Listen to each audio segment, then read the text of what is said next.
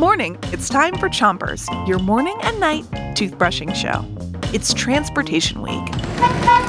And today, we're learning all about airplanes.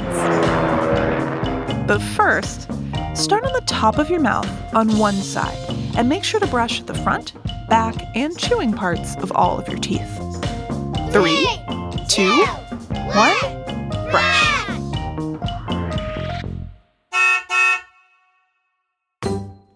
ridden in an airplane? Have you ever seen one in the sky? The first airplane to make a successful flight was built by two brothers. Their names were Wilbur and Orville Wright, Tschüss. Hello. and they worked together for many years to invent an early version of the airplanes you see today. Switch your brushing to the other side of the top of your mouth and brush the front, back, and the chewing part of each tooth. Before Wilbur and Orville made their plane, it could take a really long time to visit someone who lived far away. You had to take a train, drive a car, or ride a horse. The planes we fly on today are really different from the plane that Wilbur and Orville made. Their plane was kind of flimsy compared to modern planes, and they only flew it for 12 seconds before it crashed in the sand. Switch your brushing to the bottom of your mouth. Pick a side and brush in small circles all the way around each tooth.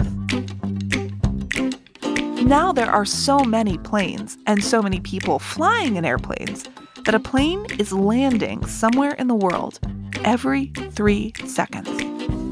So, one, two, three. A plane just landed somewhere. One, two, three. A plane just landed somewhere else. Switch to the other side of the bottom of your mouth. But don't brush too hard.